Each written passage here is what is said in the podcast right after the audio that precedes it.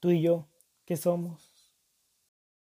Habitamos una canica de complejidad alrededor de un sol masivo, que a su vez es diminuta orilla de la galaxia, una de miles de millones que habitan un universo en constante expansión, que un día se extinguirá, ya sea por muerte de calor o por Big Crunch. Esas son nuestras dos opciones, un chispazo de conciencia entre dos mares de eterna nada o un eterno ciclo de vida o muerte, la misma materia que nos compone, lo más básico de la experiencia, la carne y huesos que nos empacan, son solo energías atrapadas en un campo de indeterminación cuántica que se determina a sí mismo por puras leyes de la probabilidad, que depende del observador y que apenas comprendemos. Ciertamente aquí estoy yo repitiendo una teoría de física cuántica que ni me consta ni termino de entender. Pero lo real está allá afuera, en vibración eterna, indiferente a lo que creas o no de él. Nuestros sentidos no son puertas, son filtros que nos protegen de lo real. Nuestros ojos son hoyitos por los que entra una sola fracción del eterno aspecto electromagnético. Y, y, nuestros oídos son frágiles piezas que vibran al ritmo del fluido que las envuelve. Nuestras papilas gustativas son solo carne que reacciona a las sustancias que las tocan y traducen su reacción a señales eléctricas que el cerebro interpreta.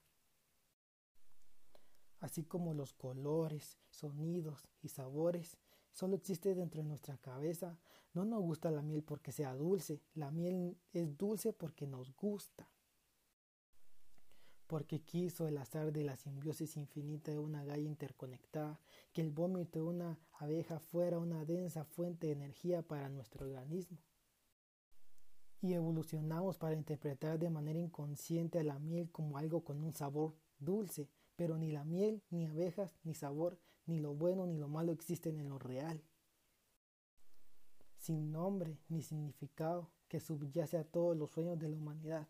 Yo no tengo que hablarte de lo real, tú lo has sentido, ya sea a través del trauma o de la experiencia trascendente. El contacto con lo real destruye el sueño. Entonces, al final, ¿qué somos? Pues mi querido amigo, sospecho que soy solo un cándido sueño que recorre todas las estaciones de su ruta tan amorosamente que no elude seguir a sus infiernos. Soy la materia eterna del universo autoorganizada por el desequilibrio en forma más compleja de la materia. Para disipar energía y experimentarse a sí mismo. El tiempo es solo el orden en el que elijo mirarme y la entropía es solo una forma de olvidar. Y te preguntarás olvidar qué, olvidar que soy el todo disfrazado de la casi nada. Eso somos pues Vida eterna y muerte sin fin. Vida eterna y muerte sin fin.